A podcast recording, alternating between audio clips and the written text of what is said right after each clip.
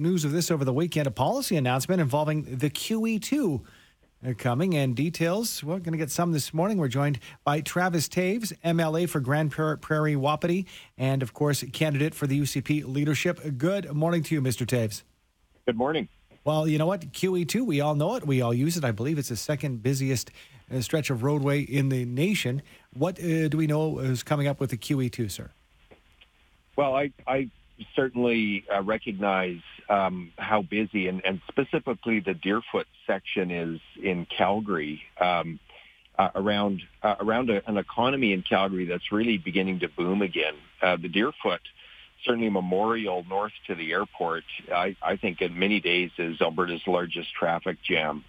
And uh, I'm I'm announcing that not only uh, am I committed to the um, upgrades that uh, that we signaled in budget 2022, but uh, I would be committed to adding a full lane um, in the areas of real congestion, specifically a memorial to the airport, and and look at going beyond that as required.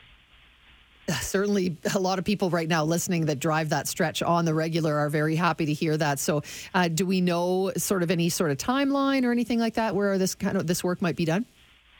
Well, you know, th- there's a plan right now to move forward with um, improving interchanges already in 2023. I would commit to to uh, starting in 2023, moving expeditiously, and uh, and moving as as quickly as we can. Again, thoughtfully, but but moving quickly because right now, again, from my vantage point um, as a recent minister of finance, I really see um, you know, a lot of economic growth potential in Calgary, and uh, I see increasing pressure on the Deerfoot instead of less. I think we need to get ahead of it. Uh, Mr. Toews, are you saying this is, is, something that's within your campaign that you want to see happen, or is this, you know, on the road to be happening at, as we speak? Are there plans in place from the current government? Well, well, there are there are plans in place from the current government to uh, correct, basically improve some of the key interchanges, uh, do some lane widening uh, where there's most pressure. What I'm suggesting is that I would commit to going further than that. I would commit to adding a lane uh, at a minimum from Memorial all the way to uh, to Airport Trail. I think that area um, desperately needs uh, expansion all the way along. I would commit uh, to, to that kind of an upgrade along with the current interchange improvements that are scheduled.